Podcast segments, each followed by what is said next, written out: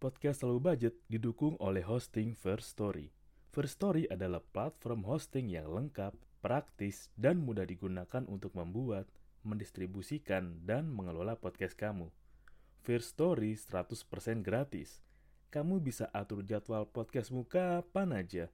Dan kamu bisa distribusikan podcast kamu di semua platform hits podcast di Indonesia.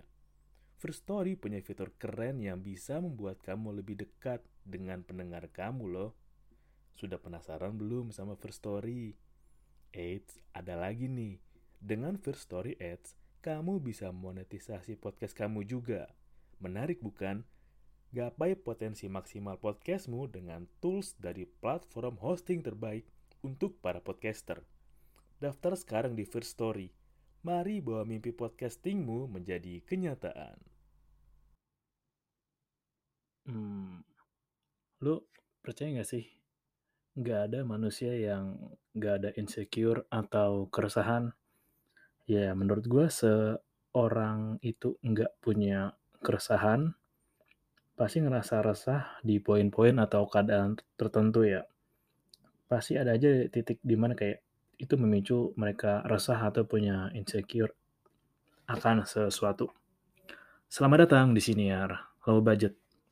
Hmm, gue mau ngebahas hal yang kalau buat gue, gue cukup udah bisa berdamai dengan ini dan mungkin buat lo ada yang masih belum berdamai, masih ngerasa belum bisa nerima dengan keadaan dan masih pengen buktiin bahwa lo sebenarnya mampu. Dan gue pengen ngebahas bahwa ya balas dendam itu bukan hal yang pembenaran, pasti banyak yang lu ngira dan lu yakin kalau ngebuktiin pendapat orang tentang lu, ngebuktiin bahwa sebenarnya lu bisa dan pendapat mereka salah, itu hal yang bisa memuaskan lu dan itu adalah hal yang benar bahwa mereka itu salah tentang gue, hanya gue yang tahu soal diri gue, dan yang lebih menyakitkan lagi, kebanyakan ya orang-orang yang meremehkan kita atau orang yang merendahkan kita ya. Bahkan meragukan impian kita pun biasanya emang dari orang-orang terdekat kita. Bisa dari keluarga lu bisa dari temen lu temen dekat lu dan bahkan ya sampai pasangan lu sendiri. Ya gue asumsikan pasangan pacar lu juga termasuk bisa juga ya orang yang nggak percaya gitu kalau lo bisa mencapai sesuatu, lo bisa mendapatkan sesuatu. Gue tahu sih rasanya gimana, ya bisa dibilang emang diramein orang terdekat itu emang lebih nyakitin sih. Dan gue mau coba kasih tahu deh.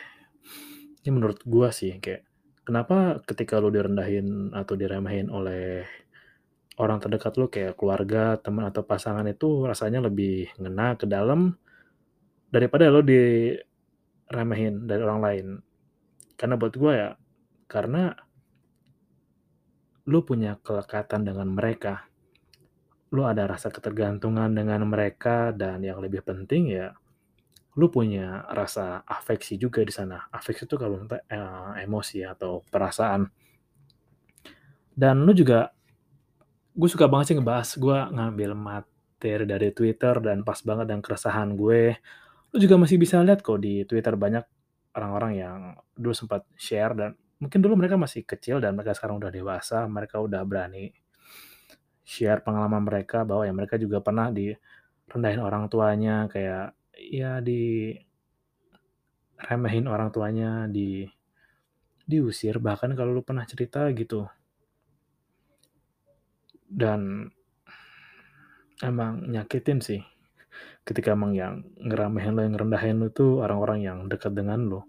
Selain emang karena afeksi dan ada ketergantungan tadi, lo juga harus tahu karena itu lebih nyakitin karena lo pasti juga lebih sering ketemu dengan mereka. Apalagi kalau yang yang gak percaya sama lo, yang gak percaya sama kalau lo bisa yang ngeramehin lo, ngerendahin lo ya orang tua lo sendiri lo ketemu setiap hari, lo interaksi juga setiap hari rutin, dan mereka tahu bagaimana lo kecilnya, tahu bagaimana lo jelek lebihnya. Dan yang lebih nyakitin adalah karena mereka adalah orang-orang yang sebenarnya pingin lo bahagiain. Orang-orang yang pengen tuh, uh, gue pingin kok gue bisa jadi orang yang bisa lo banggain buat ngebanggain keluarga, biar pacar gue bangga gitu, buat teman-teman gue bangga karena gue kenal dengan mereka karena mereka teman gue. Apalagi kayak yang ngerendahin orang terdekat tuh tadi ya, karena emang mereka ada di saat lo senang, mereka yang ngewarnain hari-hari lo. Tapi di satu sisi mereka juga ngerendahin dan ngeremehin lo. Itu kayak lu lagi jalan di pinggir jalan, terus tiba-tiba ada yang nyerempet lu pakai motor dan ternyata yang nyerempet itu temen lu. Atau nyerempet mungkin ya sahabat lu. Kayak kebayang kan lu bisa lagi jalan terus diserempet oleh orang lu kenal, lu mau marah, tapi lu nggak bisa marah. Tapi sakitnya itu berasa, sakitnya beneran ada, lukanya beneran ada. Ya kalau nyerempet orang random kan kayak, anjing lu ngeliat lu kalau nyetir ngeliat lu, mata lu taruh mana? Taruh di rumah. Nah, anjing kalau golan banget lu bocah bangsat gitu.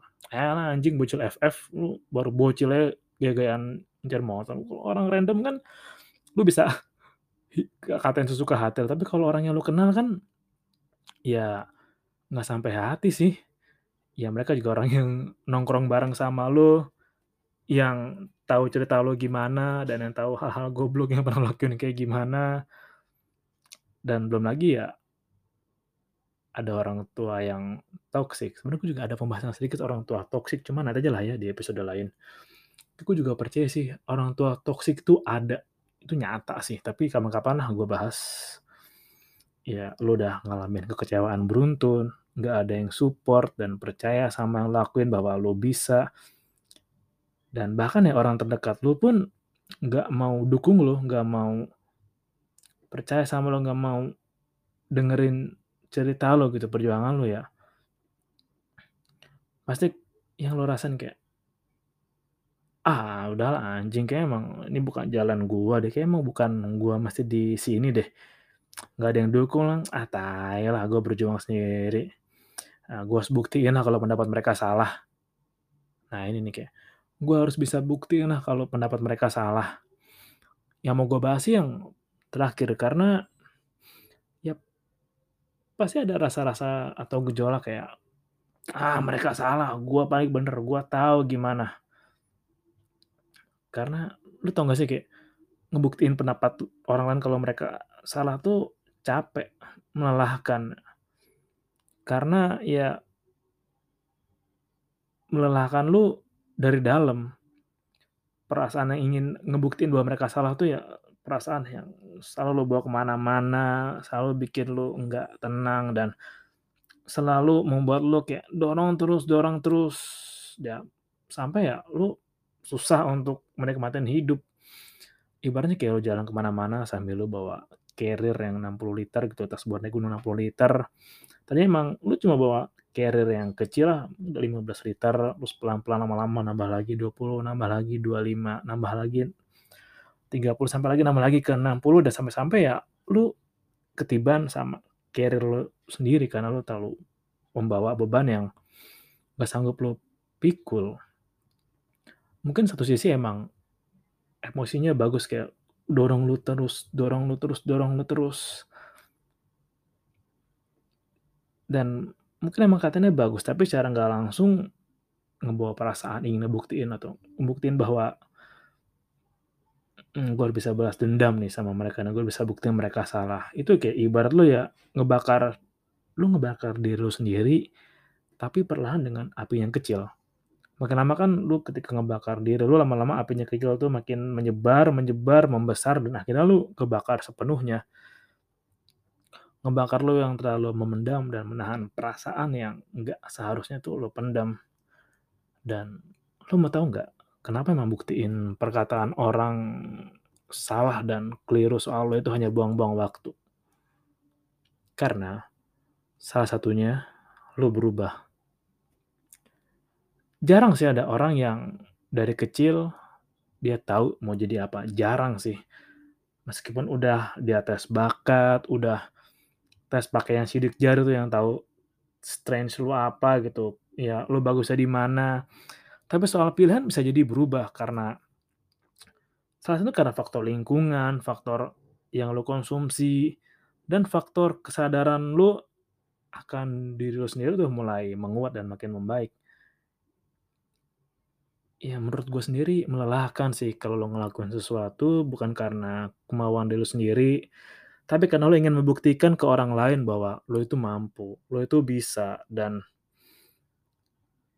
bisa jadi yang lo pengen buktiin itu ya emang nggak bikin lo happy, nggak bikin lo seneng ngelakuinnya. Dan tujuan lo ngelakuin itu bukan karena lo bener-bener suka. Dan ketika lo ngelakuin hal yang bener-bener nggak lo suka, hasilnya pasti kalah dengan orang-orang yang ngelakuin hal yang sama kayak lo, tapi mereka suka dan mereka bener-bener senang ngelakuin itu.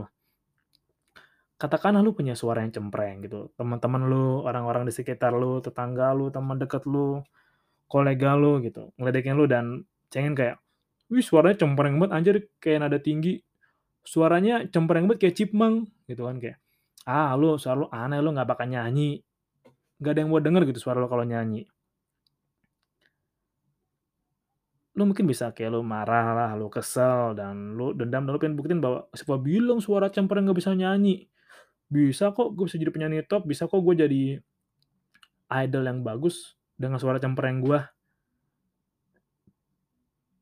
Bisa, bisa banget, tapi lu kalah gitu dengan orang yang, "Gue nyanyi karena emang gue suka banget nyanyi nih dan mungkin passion gua." Beda banget hasilnya deh. Dan okelah katakan andil udah berhasil, "Oke gue bisa buktiin nih, oke weh gue udah berhasil weh," kata lu, "suara gue cempreng, ini gue udah bisa nih gue jadi penyanyi top, gue punya pekerjaan tetap di sini, wih gue bisa hidup dari nyanyi." Dan pertanyaan gue selanjutnya adalah ketika lu udah sampai di sana, lu mau ke mana lagi? Lu emang bener seneng ngelakuin itu? Ngebuktiin kalau mereka salah dan lu bener? Emang ada sih yang berhasil, udah berhasil buktiin gitu, "Enggak, gue seneng, gue suka kok, gue seneng." Tapi nggak sedikit juga yang ketika lu totalitas, lu udah rajin, lu tek tekun, lu nyanyi rutin, tapi tetap hasilnya nggak maksimal ketika lu nyanyi. Dan hasilnya nggak sebaik gitu kayak apa yang lu pengen, padahal lu udah usaha sangat semaksimal mungkin. Jadi yang ada ya banyak waktu yang udah terbuang buat lu memilih dan mencoba hal yang sebenarnya belum tentu lu beneran suka. Atau yang lebih menyakitkin yang lebih menyakitkan banget sih, lu memilih pilihan yang orang lain tawarkan sama lu. Kayak banyak yang bilang kan, "Udah pilih ini aja, udah ikut ini aja, udah beli ini aja. Kalau lu pilih ini, dijamin deh ke depannya gampang deh." Gue jadi inget sih cerita temen gue kayak ini based on true story. Jadi kayak ada temen gue yang mau kuliah S2 gitu kan, anaknya sih nggak mau. Tapi dia ngambil pilihan itu karena disaranin dosennya. Mungkin gue gue lupa deh gue ceritain apa belum ya. Gue juga suka jadi bahan referensi orang-orang terdekat gue sih kayak. Terus gue tanya, "Oke, lo jadi beneran pengen S2 nggak?" "Enggak sih." "Lo pengennya apa?" "Ya kerja." "Tapi lo kenapa ambil S2?" Dosen gue nyaranin. Gue tanya balik, "Do lu kenal sama dosen udah berapa lama dosen itu? Apakah ada peran dosen itu dalam momen-momen penting dalam hidup lo? Seberapa kenal secara personal dosen ini sama lo? Apakah dosen ini membantu biaya lo untuk S2?" Dan saat itu dia sadar ya udahlah akhirnya berhenti meskipun emang udah udah keluar uang, tapi ya lumayan keluar uang untuk S2 yang mahal banget sih. Tapi akhirnya karena emang dia nggak suka, nggak nggak passion di sana atau nggak ingin ngelakuin itu ya akhirnya nggak dilakuin. Padahal gue juga suka jadiin aja sebagai contoh. cerita gue untuk lakuin hal apa yang lo suka sih. Kita tuh emang nggak pernah dan nggak akan bisa menyenangkan semua orang dan lu harus tahu ini. Dan satu hal lagi adalah selalu ada orang yang nggak dukung kita dan nggak suka dengan apa pun yang kita kerjakan ya. Sebanyak-banyaknya fans orang, sebanyak-banyaknya penggemar orang gitu, akan selalu ada orang yang nggak suka sama lu lah. Bahkan yang lu bilang kayak, ada quotes kan, ketika lu ingin dicintai semua orang gitu, jadilah penjual es krim. Dan bahkan penjual es krim pun nggak disukain oleh orang-orang yang kena diabetes, orang-orang yang punya penyakit gula, orang-orang yang punya sensitivitas akan manis yang tinggi kalau makan manis sedikit udah pusing. Ada yang kayak gitu kan, bahkan orang yang katanya disukain seluruh orang di dunia pun ada hatersnya juga. Dan kayak tadi, oke, kalau udah tercapai, lu udah buktiin ke mereka, enggak kok, gue bener, lu salah semua, gitu kan. Lu bahagia banget tuh. Emang sih, ada rasa bahagia ketika lu bisa membuktiin opini orang lain salah dan lu bisa ngelakuin itu. Tapi emang ya setelah itu lu mau ke mana lagi? Karena emang titik puncak dari membuktikan omongan orang yang salah, titik puncaknya ya di titik pembuktiannya aja. Sampai di situ. Ya sedangkan misalnya ketika lu tetap lakuin hal yang sama, hal yang lu suka, ya meskipun lu suara misalnya suara lu tadi kayak suara lu pales tapi lu tetap nyanyi dengan cara lu lu terus menekuni kayak apa pun kayak apaan sih anjing lu? Gue pede percaya gue suara gue bagus kok. Gue suka nyanyi mau apa lo gitu. Dan lu ulik lagi suara lu lu cari referensi suara nyanyi apa sih yang kayak lu yang saya bagus bisa nggak sih berhasil gitu. Dan akhirnya lu nemuin suatu saat bisa jadi emang lu beruntung. Gue juga masih inget sini masih nempel di kepala gue kayak ini kalau pernah aja deh seorang idol. Mungkin ada sih kompilasi kompilasi video idol dan gue pernah bahas sedikit di episode gue yang lama ada audisi idol yang orang itu cowok nyanyi cemper nyanyi suka cemperin tapi suaranya mirip banget cewek. Emang suaranya halus ada emang cowok yang suaranya halus. Dan para juri itu ada seingat gue ada Mas Anang, ada Ahmad dan satu lagi gue lupa siapa dan dia bilang ya ah suaranya lucu ha maaf ya kamu saya tolak suara kamu tuh nggak cocok sama lagu kamu ya. Seandainya kalau emang dia tahu bahwa suaranya mirip Kelin Queen nah lo kalau yang belum tahu nih gue kasih tahu Kelin Queen vokalis dari gue lupa lagi aja Kelin Queen Kelin Queen itu apa ya bukan My DPR ah My DPR juga boleh sih My Desperate. Nah, lo cari Kelin Queen tuh. Lo nyanyi, dengerin lagu dia yang Roger Rabbit lah. Atau My Desperate yang lagunya Stay. Dan lagu-lagu My Desperate tuh oke-oke. Okay. Itu suaranya bener-bener halus banget. Ini bener nih suara cowok nih. Coba-coba deh. Gue cari di... di, di, di, di. Oh, uh, Karen Queen, Sleeping with Sirens. Itu band terkenal sih. Dan Hmm, Kellen Quinn, Roger Rabbit, Roger Rabbit. Nah, jadi kalau misal ada temen lu yang ah, suaranya palas, palas, gitu kan, tapi ketika lu lu kasih denger lagu ini, gue dengerin ya.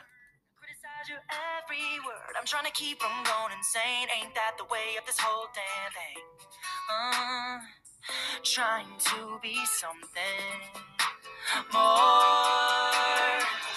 Nobody's gonna love you if you can't just play away to catch it. Nah, itu lagunya tuh kalau dengerin tuh. Suaranya emang begitu dan sebenarnya mungkin emang orang itu belum sadar aja referensinya ke mana, belum sadar ke mana. Dan lu juga mesti tahu sih banyak orang cuma bisa komen doang kayak ya mereka hanya komentar lah ya. Nyariin orang lain A, B, C, minta orang lain ngelakuin A, B, C, ya sebenarnya mereka cuma nunjukin aja sih seberapa nggak mampunya mereka untuk mengenal dirinya mereka sendiri atau ya nunjukin aja seberapa nggak mampunya mereka untuk melakukan itu dan mereka ingin orang lain mewakilkannya untuk mereka dan menaruh harapan mereka sama orang lain jadi ya mereka cuma bisa ngatur sendiri juga sendiri mereka juga ya nggak bisa ngapa-ngapa hanya mengandalkan orang lain untuk mewakili mimpinya, itu lucu banget sih, banyak banget orang kita yang kayak gitu. Dan kalau mau lo tahu, energi lo buat nyimpen dendam dan rasa ingin membuktikan tuh banyak banget dan bikin lo capek, bikin lo berat. Apalagi kayak lo mencoba buat buktiin pendapat di dunia maya kalau lo salah gitu atau lo menjelaskan hal ke orang-orang di dunia maya kayak orang salah. Belajar dari kayak kasus Gofar Hilman kemarin yang udah banyak orang ngehujat duluan ternyata kan kenyataan yang asli setelah enam bulan kan kelihatan kan dan ya udah netizen tuh orang-orang atau warganet tuh orang-orang yang apa mereka nggak tahu mereka mesti ngapain juga di dunia. Mungkin mereka cuma jadi figuran aslinya mungkin atau mereka dulu reinkarnasi dari kumbang atau reinkarnasi dari apa belalang itu, itu gue juga nggak tahu sih. Tapi ya ketika lu memfokuskan untuk dengerin orang lain lo nggak ikutin kata hati lo apa yang lo mau itu melelahkan.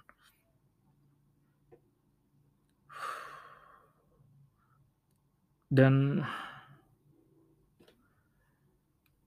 yang lebih penting adalah ini gue lakuin sih. Ketika lo ngelakuin sesuatu kayak misalkan lo menekuni fotografi lo menekuni melukis lo menekuni latihan puisi atau lo menekuni uh, pantun sukaan gue pantun atau lo menekuni stand up komedi jangan diunggah dulu. Jangan dikasih tahu ke orang banyak. Lakuin aja dulu lakuin sampai lu mau kondo dan motol dulu. Sebelum mau kondo dulu aja deh. Lakuin aja dulu. Karena pelan-pelan pasti ngerasa kayak lo tuntutan untuk tetap produktif atau apa gitu. Terus atau lo mungkin mungkin merasa insecure akhirnya lo nggak bisa menunjukkan dengan baik atau belum menemukan pola untuk melakukan hal yang suka. Kayak misalkan kalau gue sendiri kan gue bikin senior gue udah jadwal nih gue udah angkat temanya terus gue tahu pola dari apa yang gue pikirin keresahan gue gue cari materinya gue olah dan bla bla sampai jadi kan kalau belum menemukan flow itu dan dikit lo upload upload upload gitu kayak belum nemu vibe atau belum nemu polanya sih lebih baik ya sebelum lo unggah sebelum lo kasih tahu apa yang lo lakuin lo simpan dulu aja sampai ketemu polanya yang pas dan jangan berusaha untuk ngebuktiin orang lain tuh salah.